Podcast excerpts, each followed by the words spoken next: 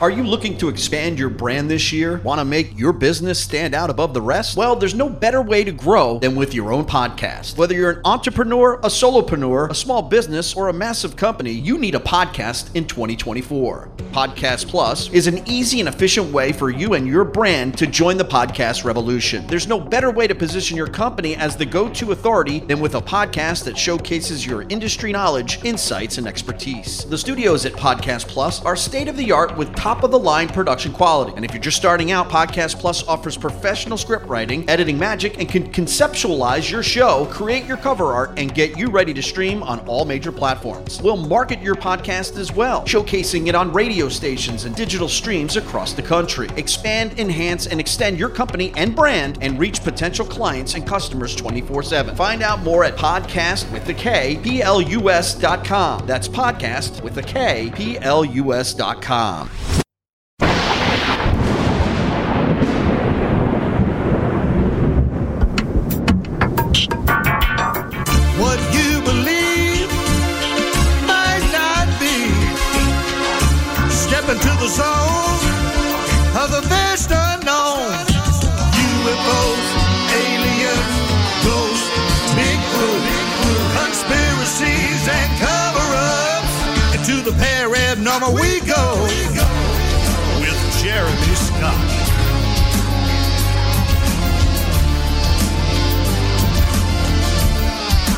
Beginning another week with you on Into the Parabnormal from the cold, dark depths of a secret dungeon somewhere deep in the remote Pacific Northwest. I am Jeremy Scott. Hello, one. Hello, all. It is good to have you with us tonight, wherever you may be, here from the Pacific Northwest. We're going to talk tonight about New World oppression Uh, seemingly our rights are under attack, even more so today than probably any other time in my lifetime, unless I was not paying attention. But that's even more the case now that the state of being free is becoming even more restricted, especially under the tyrannical, oppressive society in which we are living in. If you look around, you see those signs all over the place. You don't have this, you don't have that, you can't come in here, you can't go there, yada, yada, yada. They're trying to take away people's guns, they're trying to force vaccines. Uh, at least on a constitutional level, they've taken away some abortion rights, although some states are reinstating abortion rights for their own people. And in the current society that we live in, it seems like not a day goes by where a, another tyrannical government official says something stupid, puts their foot in their mouth, and leads us even further down the road towards New World Oppression. My guest tonight is the host of The Secret Teachings and author of the new book, Liberty Shrugged, a compendium of liberty over tyranny. He is Ryan Gable. He is here. He is now. Good evening, Ryan. Jeremy, thank you for having me on the show tonight. Uh, it's my pleasure. However, I can't say that in this day and age that we're currently living in when rights are being stripped from people, maybe not every day, but it does appear that way. Uh, certainly, it, it appeared that way in 2021, where every day there was a new mandate for this and a new mandate for that. What is your view on the whole situation? Well, obviously, it's a complicated matter and a controversial matter to to break down and to uh, discuss in only 30 minutes, but we'll try our best tonight. My issue now is looking into the last two and a half years of COVID 19, SARS CoV 2 restrictions, mandates, policies, resolutions, etc., and seeing how that translates either as a conspiracy or as a coincidence. And personally, I don't care which one it is. I'm more concerned with the consequences and the actual actions of government officials and even everyday people who go along not recognizing the either conspiracy or the coincidences. We're seeing, and I'm going to talk about this tonight on the secret teachings, we're seeing how SARS CoV 2, CoV 2, is turning into CO2. We're being told that we need to lock down. We've had the New York Post, we've had the Guardian, we've had other magazines, newspapers tell us that carbon dioxide emissions need to be reduced, and we can only do this with lockdowns. For time's sake, we don't have enough time to get into the specific details, but they're telling us a lockdown will be able to save the planet from CO2. Quick note CO2 emissions remained close to what they had been. They were reduced a small percentage under what the IPCC has said is needed over the next 30, 40, 50 years, depending on what report you look at. And they've also told us that methane has actually increased in the atmosphere, which is a worse greenhouse gas than, CO, gas than CO2.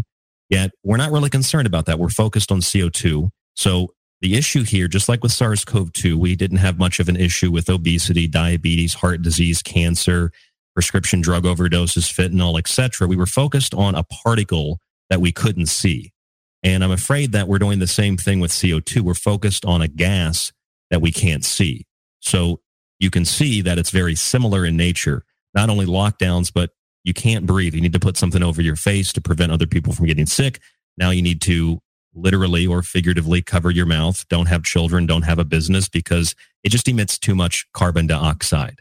So the difference between these two things, climate change and SARS-CoV-2 or COVID-19, the so-called pandemic, I think are really summed up by Prince or now King Charles and Klaus Schwab of the World Economic Forum. Both of them have said that COVID 19 was not an existential threat.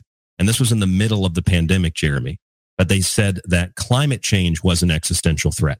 So, regardless of what you or anybody else or myself thinks, when people were supposedly dropping like flies and dying and the ICUs were overwhelmed and it was nonstop, constant red alerts, we had Klaus Schwab and we had Prince Charles at the time at the World Economic Forum telling us the COP26 conference, I think is when he said it, in a warlike footing, but it's not an existential threat. The existential threat is climate change. When all these people were dying, we were told these guys, unelected, literal Nazi backgrounds, royal bloodlines, were telling us that the real threat is the climate issue it's not really the virus. Now, if you were to post that online, if I was to post that online, it would be censored, blocked. We'd be banned, shadow banned. We'd lose our account. Into timeout. So, yeah, absolutely. You'd be put into timeout. Put your nose in the corner, count to 100 or something. There'd be an issue. So my my my answer to your question is when we look at this transition that is happening now, we can see how it didn't work for the SARS-CoV-2 pandemic, but it's supposedly going to work for the climate change issue we have. In both cases, I think it can be summed up even easier with what Joe Biden said a few days ago on 60 Minutes. I'm sure everybody's heard it. He said the pandemic's over, but one thing he didn't say is that the White House, after he made that statement on 60 Minutes, said they are not going to relinquish their Trump era emergency executive order, much like we've seen in states like California, states like New York, and cities all across the country. The pandemic might be over perceptually or literally, but the emergency powers they stay in place, Jeremy. And that That's tells you concerning. it's about control more than anything.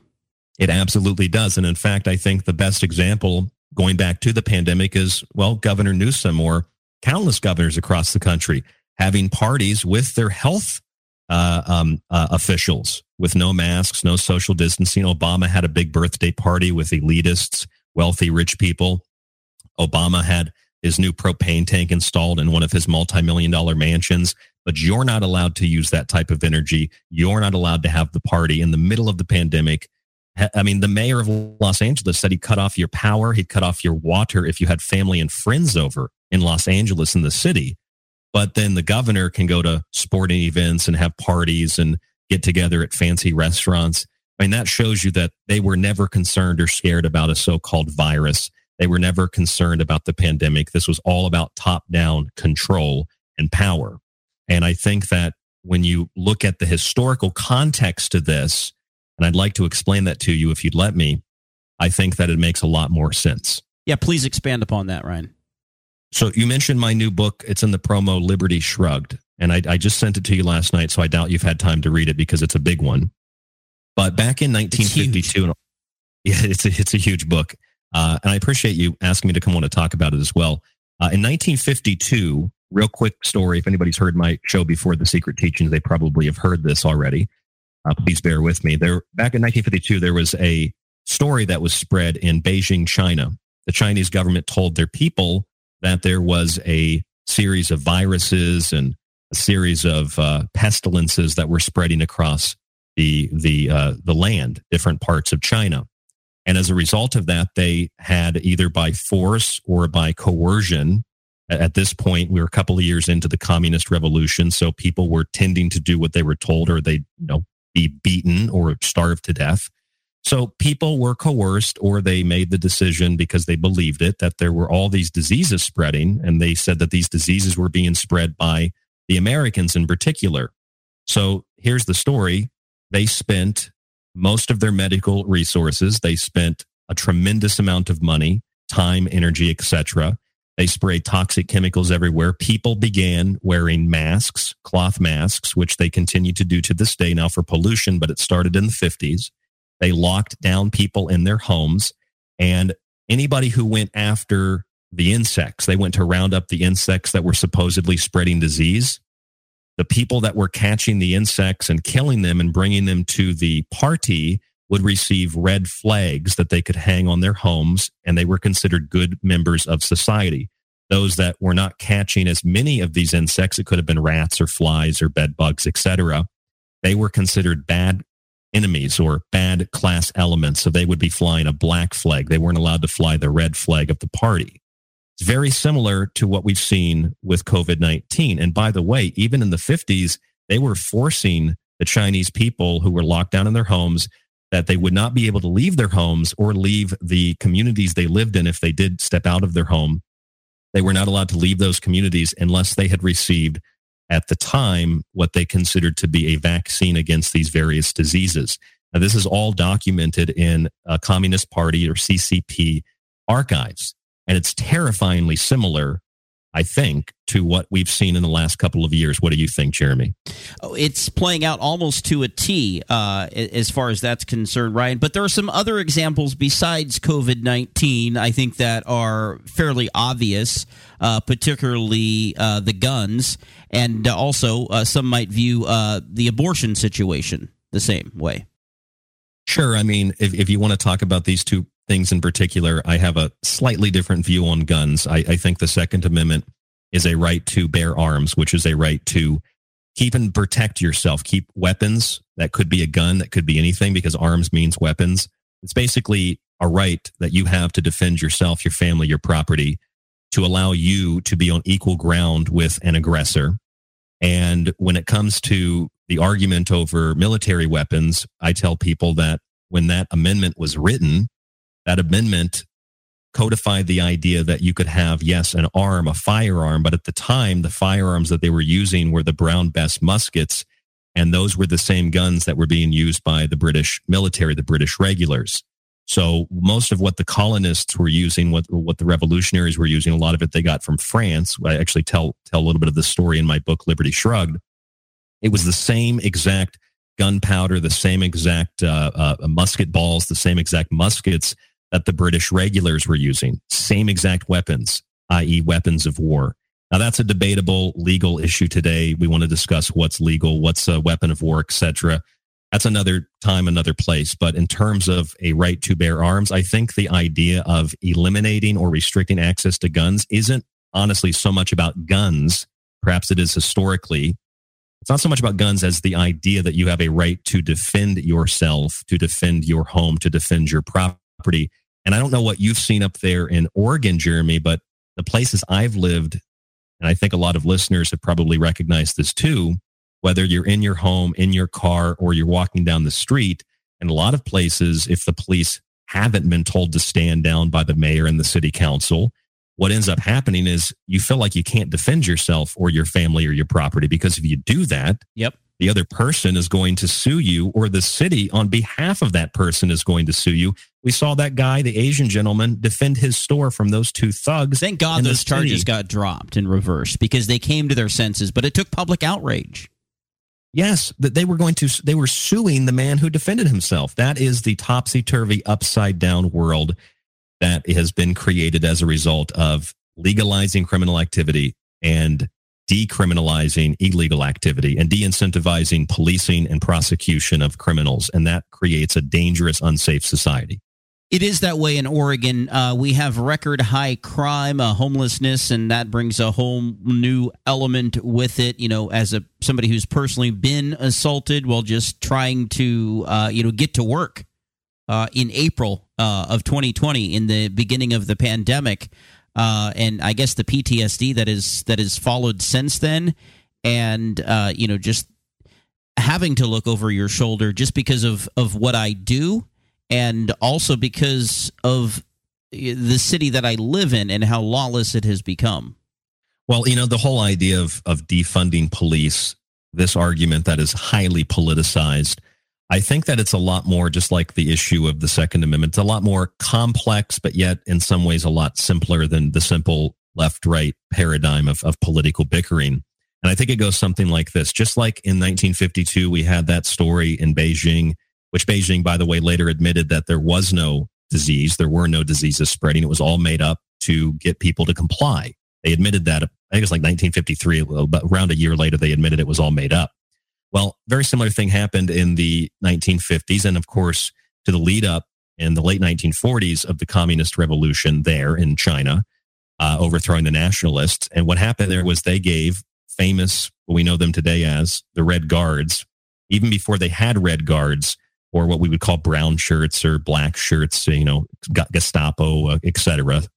We had red guards that were given authority to, and they were usually young kids, authority to rape, to pillage. They could steal, they could burn buildings down, and they did this and they ripped statues down. They, they, they destroyed books. They did this in the name of social justice. And this was really kicked off in the 60s during the Cultural Revolution. Now, I don't believe that everything happening today, Jeremy, is communist. I think what we're watching is a merging of the communist and fascist ideologies. So it's not just government or the party taking over everything and trying to plan society. And it's not corporations and government merging together it, and crushing opposition. It's all of it merging together into a total globalist power structure it almost reminds you of uh, you know the work to abolish uh, slavery and and the fight uh, that that literally ensued as a result. Yes, and in fact, I talk about that in the book quite extensively. I have a chapter on the context of historical slavery. This is a very important point. I think it's really for the United States of America. It's at the forefront of political discussions today. And I usually started off by telling people this: if white people are considered guilty because of what some white person that you may or may not have been related to in the past may or may not have even done, then if a single white person throughout American history, let's say, did something to, I don't know, free slaves to keep things very black and white, then that person and all white people subsequently should be relieved of their white guilt. And in fact, we find not one, we find not two or a few dozen or a few hundred. We find thousands, tens of thousands, hundreds of thousands of people. They start in Congress with people like Lyman Trumbull, Thaddeus Stevens, William Fessenden, Benjamin Wade. These are names that we never hear about in American history. These were the men that even before Lincoln signed his Emancipation Proclamation, they had gotten slaves freed in the immediate District of Columbia where they had direct authority. They actually lobbied Lincoln to free slaves, although later it was turned more into a war measure. And of course, the Democratic Party in the South, yes, I understand it's a different Democratic Party today. The Democratic Party in the South continued the practice of slavery long after slaves were emancipated. They did it through different definitions and different words like apprenticeship. And it's a really complex issue, but it's really amazing when you start to learn these little tiny details. Like, for example, racism was never the the the justification for slavery, Jeremy, in the United States or anywhere in the world. Slavery goes back to the very foundation of human civilization and probably even before that. White people enslaved white people, black, black, Hispanic, Hispanic. I mean, even before we have the cultures that we know of today, people were enslaving other people for literally tens of thousands of years. And in fact, Europe, when Europe stopped allowing slavery when it became a religious issue, which at the time Christians didn't want to enslave anybody who was Christian, they said it was okay to enslave Jews or Muslims, etc. And Muslims say it's okay to enslave Christians and Jews. Jews were like, hey, it's okay to enslave Christians and Muslims, but not Jews. What we had happen was that Europe started to, and Brit- Britain was the first country to do this with the Somerset decision. I have a whole chapter on that in the book. Europe started to move away from the practice of slavery.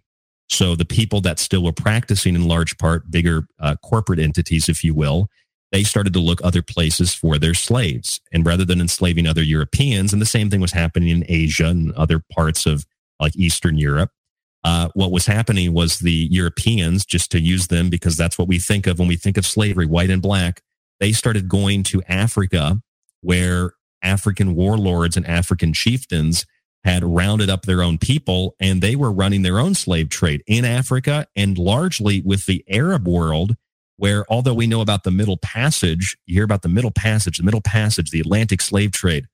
It's like there's a huge piece of history missing. There were more slaves taken from Africa across the Sahara Desert into Arab countries than ever made it across the Atlantic, alive or dead. They don't tell you that the United States France and Britain sent warships to for for decades, and thousands of Navy men died to guard and to protect the Atlantic coast of the uh, the the the uh, the continent of Africa to prevent slave ships from bringing their goods to other countries. Uh, Thomas Jefferson, Thomas Jefferson, yeah, he owned slaves by inheritance. He recognized at the time, and this is what this is what's peculiar it's not peculiar that the man owned slaves. It's peculiar that a man who owned slaves would recognize that the system of enslavement was wrong. He would work to emancipate many of his slaves and work in places like Virginia against the pushback of other powerful people to eliminate the institution of slavery. And Thomas Jefferson, as president, actually ended the importation of slaves into the United States in the early 1800s. And this is where history, I think it's really, really interesting, is that the Democratic Party in 1828 was set up intentionally to preserve the institution of slavery. And where American history in particular gets really interesting is we're told that the Constitution, the Bill of Rights, and all these, the Declaration of Independence, even all these things are so evil and so racist. What they don't tell you is when you look at the Confederate Constitution, I have a chapter on this in my new book too. The Confederate Constitution actually enshrines, it actually says this, that the institution of Negro slavery shall be preserved in those territories. It actually says, I'll read it to you. In all such territory, the institution of Negro slavery as it now exists in the Confederate States shall be recognized and protected by Congress and by the territorial government. So the big question is why would Confederate states secede and write their own constitution which preserved slavery if our constitution, which Frederick Douglass, by the way, called a glorious liberty document, if that constitution already preserved the institution of slavery? See, these are questions that we're not allowed to ask, and they're little tiny details that we're not made aware of. I try to make people aware of these details to provide context to both American history and world history because today, Jeremy, we have not just in China, we have tens of millions of people enslaved in conditions that are arguably worse than anything we saw throughout human history the last 200 years. I mean, even Irish peasants lived in worse conditions than yeah. slaves in the American South. So the, it's, it's not justifying slavery. It's putting context to the narrative and the story. Because if you're a white person, a black person, you don't need to feel inferior or superior. We're all human beings and we need to understand this historical context because people are using it to divide and to take control of the means of every aspect of society, production and economics, uh, his, history. He who controls the past controls the future, et cetera, et cetera, et cetera why does race have so much to do with all of this? Well, yes, I did mention that race was the final death throe of the institution of slavery in the United States, as as we know our history today. Racism was the on the surface, you can see that somebody has a different quality than you, darker skin. This is what Southern plantation owners, who largely were corporation were run by corporations, big banks, banking institutions, and the whole slave trade was run by a handful of, of, of, individuals essentially and even plantation owners were few and far between most in the south never owned slaves and there were plenty of rich wealthy black people who were never slaves who owned slaves whether family members or others So racism became the definition of slavery as we know it today, but it wasn't the original justification. It was the death throe to justify that white people in particular, but others as well, could own these individuals in particular, Negro slaves, as the Confederate Constitution says, as a justification to own those people and property and to protect those people and property as as being uh, products of the plantation system. And now they've changed the plantation system in a lot of ways. It might not be the same Democratic Party, but Democrats and Republicans even use the same kinds of tactics and policies. So you don't really have to whip somebody, if you will, into submission and force them to do hard labor without any kind of payment. Now you pay them to do little to nothing, to not contribute to society. Uh, Thomas Sowell, the uh, the black scholar, genius, brilliant man, he documented in his book, uh, White Liberals and Black Rednecks, documented quite extensively, actually, how we have a system that is largely promoted by the left, but it's also the right that shows black culture as being this culture infested with all these typical stereotypical things that you would see yes in rap music or something like that. But it's actually a counterculture that has nothing to do with blacks. It has nothing to do with africa. It has everything to do with people from scotland places like ireland and the fringe parts of places like england who migrated to the south and it was the culture of those places that was a white culture that was planted into the black communities and it maintained, it was maintained in those communities and in white communities largely as a result of poor, impoverished people. And so when we understand the history of that, we understand that this has nothing to do with black. It has nothing to do with white. It has everything to do with perception and context. We understand that. We understand that America is not what we think it is in a very positive way. And furthermore, Western civilization and colonialism, as terrible as these things have been in some ways, they actually were the driving forces that ended the institution of slavery, Jeremy. So, as you said in the beginning, you weren't sure if it was conspiracy or coincidence. Are you leaning towards one of those? I think it's a combination. I think some things honestly are coincidental, but I think a lot of it is conspiracy, although I don't necessarily think conspiracy is the right word because these people, I mean, you can look at the Event 201 scenario, you can look at Zbigniew Brzezinski's work, uh, Yuval Harari, you can look at people that are admitted globalists, the Rockefellers. They write books and papers on how to do these types of things. And I think from the COV2 to the CO2, from the pandemic to climate change, what you're seeing is the rise of scientism, the rise of technocracy, and the rise of emerging not of corporations and state, but of corporations, states, and the collectivized society of a communist utopia, merging fascism and communism together, all authoritarianism under the guise of progressivism, scientism, and technocracy. So you have this medical, technocratic state where everything, as you see in China, is monitored, cataloged, quantified, and nobody has the ability to even think for themselves. Everything is done for them. And I find, find that to be a very dangerous, dangerous, dangerous place that throughout human history, when we've seen things like that, usually takes hundreds of years to come out from underneath of that type of oppression. And with machines and technology today, we don't know what's going to happen, but it's not a good thing. And we should limit our exposure and we should inform ourselves and become knowledgeable about these things so we don't fall under authoritarianism of this type. A minute left. What do you think uh, we should keep our eyes on as far as maybe the next go round of uh, trying to take our, our rights away from us? Well, again, I think part of it is the transition from COV2 to CO2. It's using the same failed policies of COVID 19 for climate change. And I don't think that's coming. I know that's not coming. It started in 2021 and we're seeing the beginning stages of it now being implemented. Banks just this weekend said they might have to implement lockdowns and COVID 19 procedures to deal with rolling blackouts that they're blaming not on energy and electrics and electrical uh, cars and things like that, the power grid in California. They're blaming it on Putin, but they're also blaming it on climate change. I, I think that's the next big stage. Ryan, always a pleasure to uh, talk with you. Your show is on at 10 Pacific, 1 a.m. Eastern, thesecretteachings.info and at groundzero.radio. Take care, bud. That's correct. Thank you so much, Jeremy. Bye bye. Always a pleasure. Ryan Gable from The Secret Teachings, and we're back tomorrow night because it's Tuesday then on Into the Parabnormal. And we'll talk to you then, friends, from the cold, dark depths of a secret dungeon somewhere deep in the remote Pacific Northwest. God bless. Good night.